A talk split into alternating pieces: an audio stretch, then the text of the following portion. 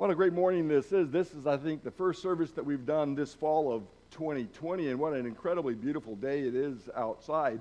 The only thing that makes it more beautiful outside is the fact that what's happening on the inside is that we have an opportunity to worship with one another and to see one another's faces, at least in, in part, and to know that brothers and sisters uh, uh, in their homes are worshiping God at this very moment. And so that's always a, an incredible blessing that we have as the body of Christ here at, at Linder Road. Let me just remind you of several events that are coming up. October the 18th is our virtual virtual prayer summit. We're going to spend time as a congregation uh, praying for our families, praying for our congregation, praying for our country, a number of other things. But it's going to be a great time of uh, lifting our voices up to God and our concerns as well as our, um, you know, uh, just asking Him for things that would help us as uh, people and as uh, followers of His.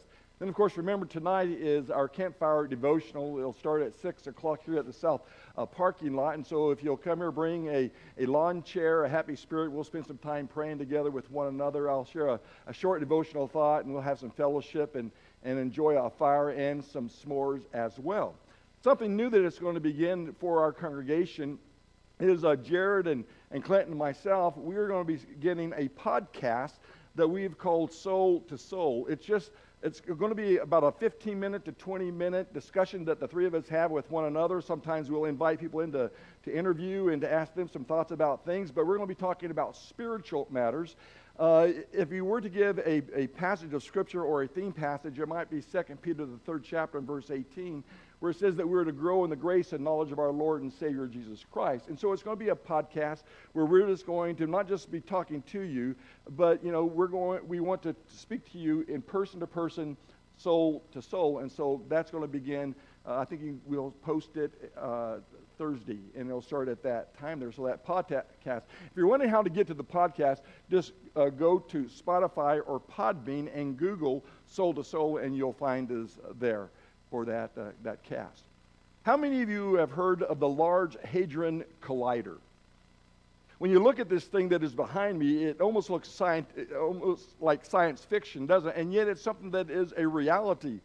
The Hadron Collider is probably the world's largest and highest energy particle collider in the world. It's the largest machine in the world. A lot of people began in 1998, finished up in 2008 in building this thing. It's an incredible machine. It took over 10,000 scientists, over hundreds of university and laboratories.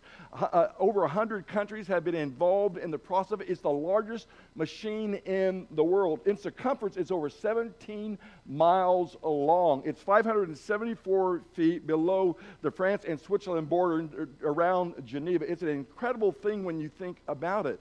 I was reading about this collider here, and, and I read about a page of it, and it was so complex, it was so deep that it began to hurt my brain. But I was impressed with the science that is behind this collider.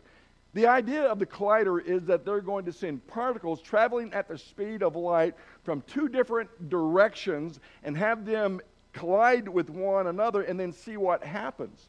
Actually, they're not sure exactly what is going to happen. I have a theory because of their mission statement that they're going to try to reproduce something like the, the Big Bang Theory. But they're going to be surprised at what exactly is going to happen. CERN, which is, which is the European Organization for Nuclear Research, they said that our work helps us to uncover what the universe is made of and how it works. That's their, their mission.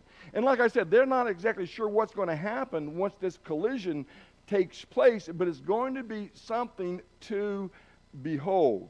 I thought about the complexity of this, this vast machine that is there and the complexity of around all the things that are going on there. And I thought to myself, how does a person gain access into the collider itself?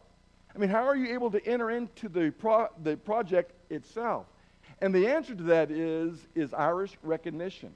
It's like a thumbprint. It's a biometrical kind of pattern that is produced that allows them to identify who you are. If you were to give it a definition, the iris recognition is the automated method of biometric identification using mathematical patterns of the individual's eyes whose complex patterns are unique, stable, and can be seen from a distance. distance. So, like the thumbprint, your iris is something that is unique to you and to you alone.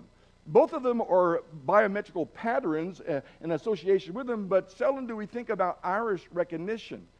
Uh, and probably the reason is because they don't have a large database to go through to, because most of us are not going and having our you know, data put forth in some kind of computer somewhere saying this is Richard Sutton's iris or uh, this is Don's iris or anything like that. And so the only time you've probably seen an iris recognition thing is if you've watched like a Mission Impossible movie or a, or you know a James Bond movie or some forensic kind of thing on TV. It's not all that common.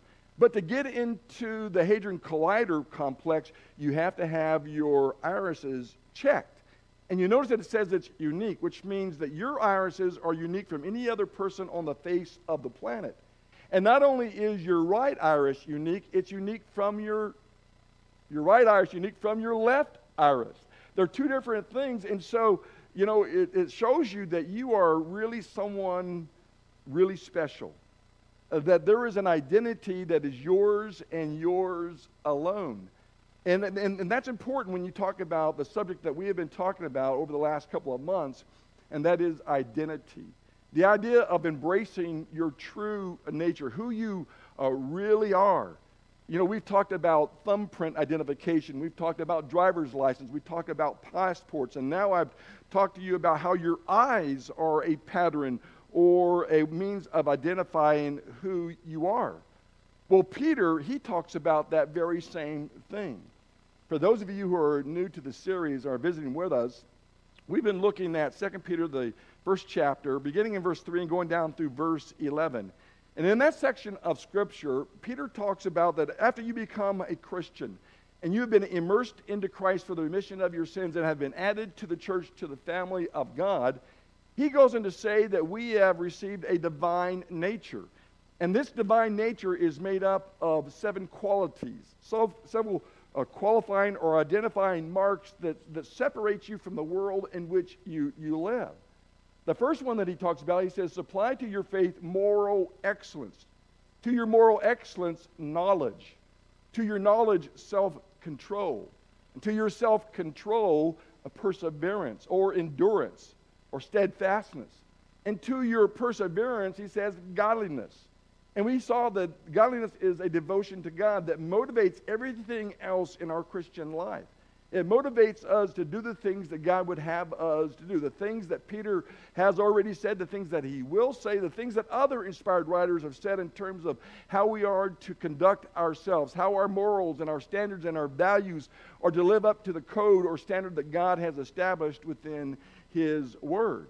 And then he says, not only add to those things in your life, but also add to your godliness brotherly kindness, which I call passing the eye test. And so we're going to be talking about brotherly kindness this morning, but before I get to that, that, that uh, individual quality itself, how do you think society views Christians? What do you think they think of us or or see us in view of just living in the community that we live? Well, my guess is, is that there are those who say, well, you know, when it comes down to those who are followers of Christ or those who claim to be Christians, well, there are a lot of bigots. They're hypocritical. Uh, they are judgmental. Uh, they are harsh. They're narrow minded. They live according to an antiquated and old set of values that do not fit into the norms of society today. Now, I personally believe that that is a distorted view of Christianity. I know that there are bigots. I know that there are hypocrites. I know that we can be judgmental about things, but that is a huge general, uh, uh, you know, um, decision about who we are, a conclusion about who we are. Uh, we're a lot of things, but I, and I think there's times when we're like that, but that's not who uh, we are. I think the reason why people use ad hominem attacks like that is because when you think about who we are as Christians, we do live according to a different standard or different kinds of values that are contrary to what society has adopted, to which God's word oftentimes condemns that which we also uphold. And because of that, sometimes we get branded with those kinds of things. And so I don't believe they have an accurate, uh, you know, conclusion or, or a bit, picture of who we are as, as followers of Jesus Christ.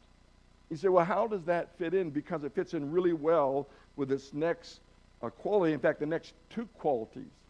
There, Peter says, add to your uh, godliness brotherly kindness. Some translations have brotherly love. And to your brotherly love, love.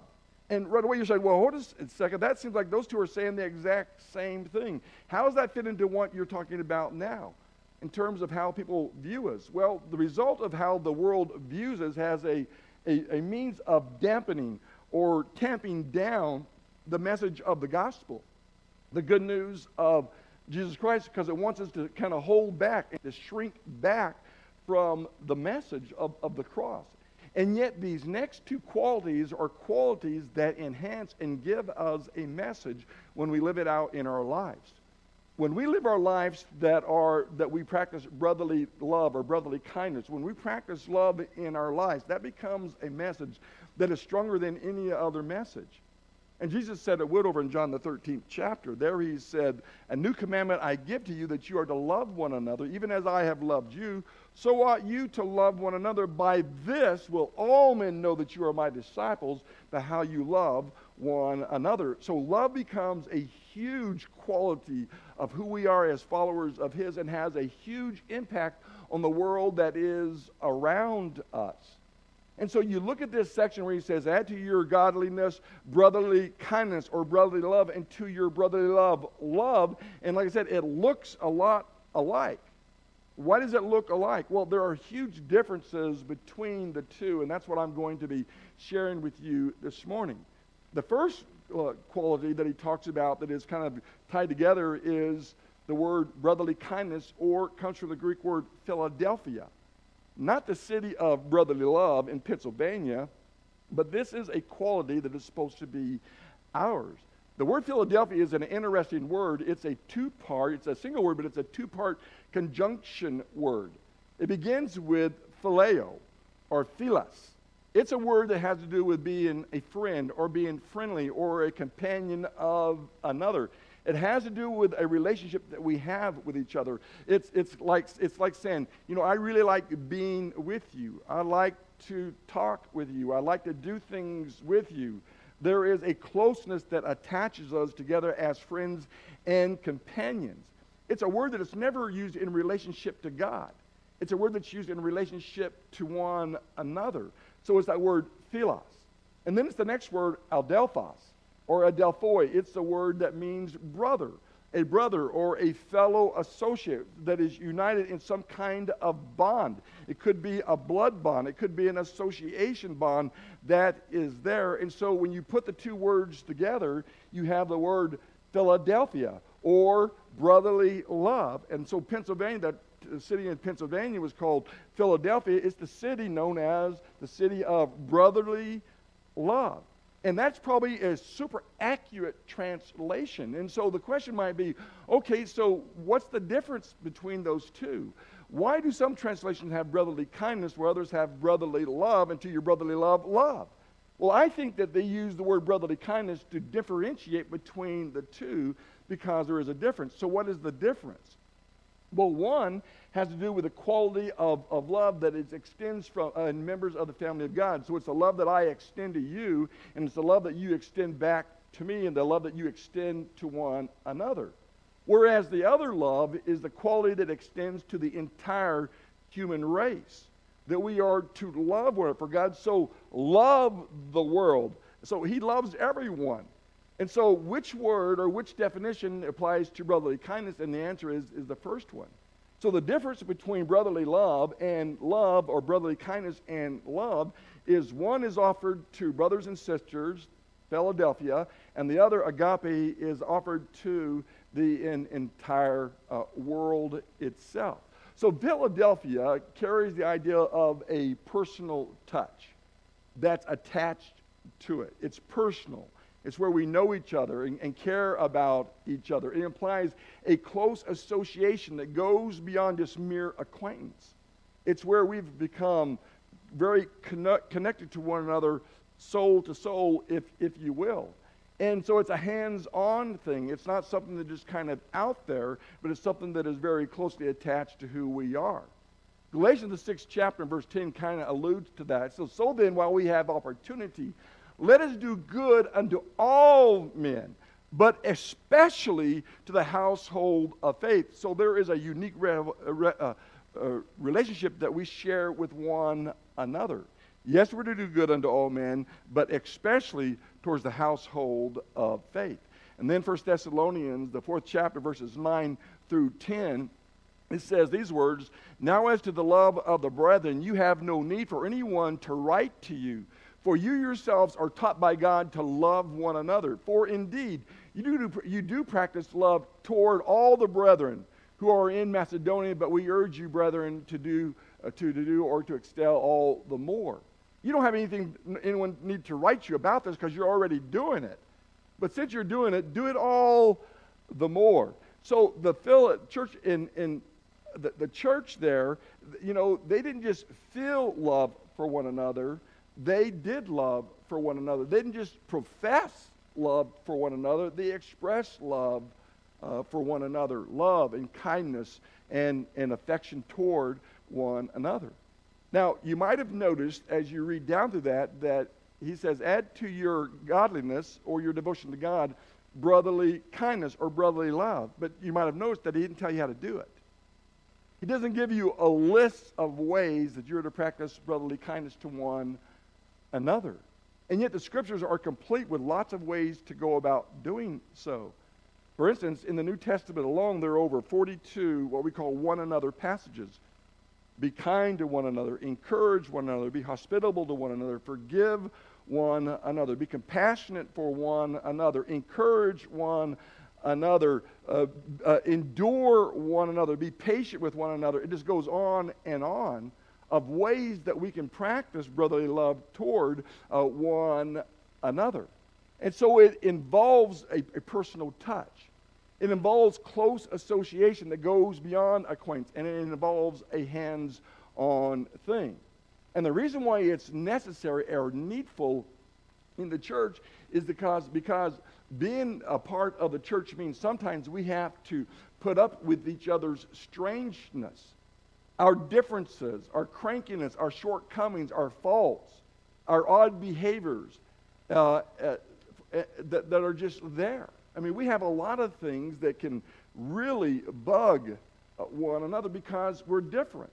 We come from different walks of life, from different educational backgrounds, from different social statuses, different races sometimes. We come from a lot of different directions, colliding with one another.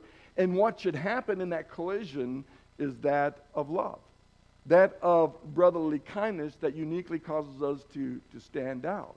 But sometimes people we know the best are those we sometimes treat the worst. I was reading about a, uh, a, a, lifeguard who was asked, How do you train or how do you teach a, a young girl to swim?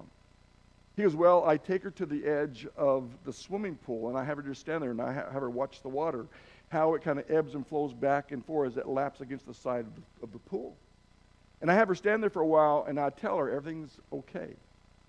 Everything's going to be all right. I'm going to take care of you. There's nothing to fear. And then I have her sit down and I have her dangle her feet into the water so she can feel the, the water itself. And I tell her, listen, everything's going to be okay. It's going to be all right. I'm right here with you. I'll take care of you. You have nothing to fear. And then I have her step onto into the water up to her waist. And I say to her, it's okay. As the water flows in and out, it's okay. It's all right. I'll be with you. I'm going to take care of you. There's nothing to fear. And then I have her wade out deeper into the water. And I do this process for like a half hour where I keep enforcing to her, listen, you have nothing to worry about. I'll take care of you. I'm right here with you. You have nothing to fear. And then they ask him, so what would you do then if it was your sister? He goes, oh, well, in that case, I'd take her to the edge of the pool and just shove her in.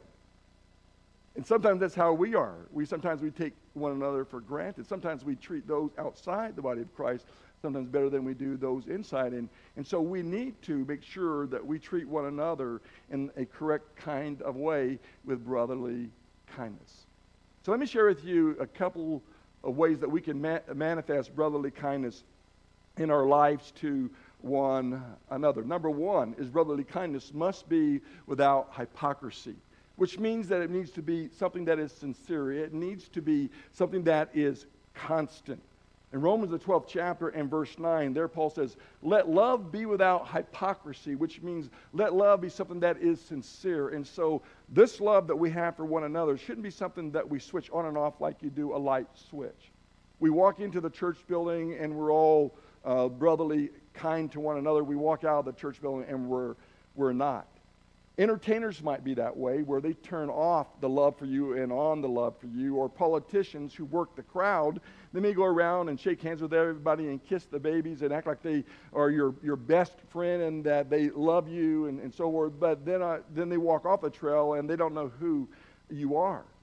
And they know something, entertainers do as well as politicians do. They know that there are people who really need to feel loved and cared for. They're, they hunger for it, and they hunger for it so much that sometimes they do things without any sense, uh, without really thinking about it.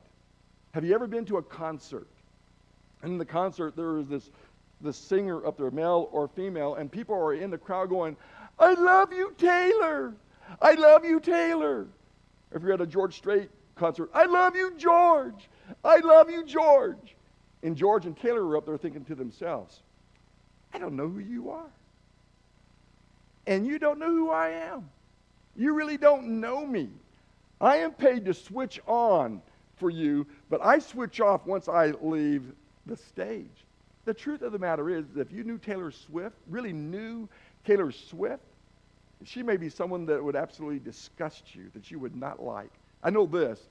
She has a really pure looking thing, but she's got a dirty mouth. Or George Strait. He'll spill boots on your beer on your boots and not say excuse me because he's George Strait and he can do that.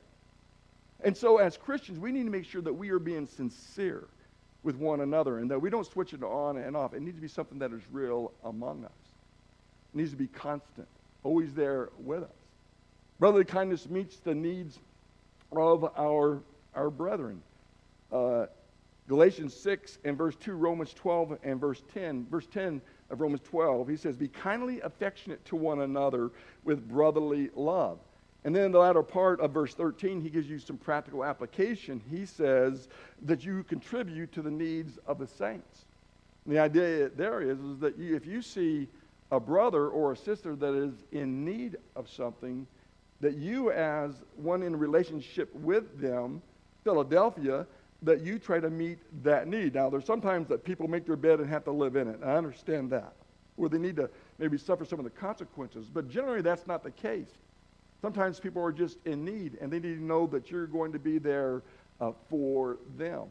Brother kind of shows hospitality to one another. 12 Romans 12 verse 13 says, "Give be given to hospitality." Did you know that one of the qualifications of being a shepherd is one of hospitality, that we are to be hospitable towards those who are around us. And in my estimation, that hospitality to some degree has become a little bit of a lost art. I'm talking pre COVID days. During this COVID isolation, obviously we are separated from one another. It's hard to practice hospitality in terms of bringing people in to our homes, homes, but it's something that needs to be. Uh, it's something where we need to be those who practice hospitality. The early church was big into doing that. And I think that the church uh, in the early days was like that. And of recent has been like that. But we become very nuclear as a family, you know, the atomic family, and we kind of have, have our own houses and we put fences around it and lock our doors. But as brothers and sisters in Christ, we need to be being hospitable to one another. I know we're limited because of COVID, but eventually that thing is going to subside. And when that happens, we need to take our masks off and start enjoying each other's company and getting to know each other in good kinds of ways. Brotherly kindness encourages others. Uh, it's so important that we encourage one another. You probably heard it says that some people are a blessing wherever they go, and others are blessings whenever they go. And there's a truth to that. I mean, who do you like to be with? Do you like to be with people who are positive, who are excited, who have, you know, forethought about what's going to happen in their lives? Or do you like to be around people who are, are negative and pessimistic and always down on something or someone? Well, I know who I'd rather be with. And so we're encouraged to encourage one another. In fact, one of the strong points of Hebrews, the 10th chapter, verses 24 and 25, is there the writer of Hebrews says, Let us consider how to stimulate one another to love and good works. Do not forsake the assembling of ourselves, as is the custom of some, but encouraging one another, even more as we see the day approaching. Could be a day of persecution that is approaching that he's talking about there. But he says we're going to need encouragement. And so as we go through this pandemic and go through a different style of life, we need to be those who take, uh, take opportunity to encourage each other. You can do it through text, you can do it through phone calls, you can do it through cards, you can do it through Facebook. Some way, find ways in which you can be an encouragement to others. Brotherly kindness admonishes one another. One of the probably the most difficult things to do is to approach a brother or sister who is straying away from the path and try to bring them back in the path. That is a strong love because a person that's willing to do that is willing to jeopardize their relationship with you in order to bring you back within the will of God. And so it's not an easy thing to do. And it's been my experience that when I've had to do that with individuals, that sometimes they're very compliant and say, Yeah, you got that right, and I'm going to work on that. And then sometimes they blew up in my face, got really angry with me about the confrontation. But oftentimes afterwards, maybe days later, maybe a couple of weeks later, they'll call me up and say, you know what, you were right about that. You know, and I was just trying to defend myself. But uh, when I get to thinking about what you're talking about, you're absolutely right. And then there are others that say, you're full of beans and I don't care what you have to say. And, and, but I tried to do what I had tried to do. I tried to do what was right and to admonish them because of the relationship that we're supposed to have with one another. Galatians, the sixth chapter and verse 1 says, You who are spirit, if anyone is caught in a trespass, you who are spiritual, restore such a one in a spirit of gentleness, knowing that you too could be tempted. And so the attitude that we go to those that we care about is important. And then finally, brotherly kindness is forgiving. And that's a tough one. When someone has hurt you, a Christian brother or sister has hurt you by their words or by their their actions, that's a difficult one to get over. You've got to really work hard to get beyond that, that pain. And yet, when you look at the scriptures, we're commanded to be forgiving of one another. Uh, Ephesians, the fourth chapter, verses 30 through 32 says, And grieve not the Holy Spirit of God, whereby you were sealed unto the day of redemption. Let all bitterness and wrath and anger and clamor and evil words, along with all malice, be put aside or put away from you, and be kind to one another, tender-hearted, forgiving one another, just as God in Christ has forgiven you. Notice he talks about anger and clamor and slander and malice and wicked words or evil words, but twice he says forgiveness. Put on kindness and a heart of kindness and tenderness and forgive one another just as you have been forgiven by God. So forgiveness is so important in the body of Christ, especially when you think about a congregation of our size. It's easy to get crosswise with one another. And so we need to be working towards this area of uh, brotherly kindness that we direct towards one another. Here's what I know about brotherly kindness. When it comes to embracing your true nature, it doesn't happen overnight. It's a lifelong journey of being transformed from the old man to the new man with a divine nature or a new nature. If you were to give a passage of Scripture that encaptures what I've said to you this morning, it would be 2 Corinthians 5 and verse 17, where Paul says, If any man is in Christ, he is a new creature. The old have passed away. Behold, all things have become new. I like that because what that says is that we all get redos or do-overs or second chances. That was the old man. This is the new man. But the new man sometimes comes along slowly. We're constantly working on who we are. And one of the areas that we work on is that of brotherly kindness. So with your faith, supply moral excellence. To your moral excellence, self-control. To your self-control, add knowledge. To your knowledge, perseverance or steadfastness. To that, add godliness and to your godliness or devotion to God, add brotherly kindness. And then next week we'll talk about this love that we extend to all human beings.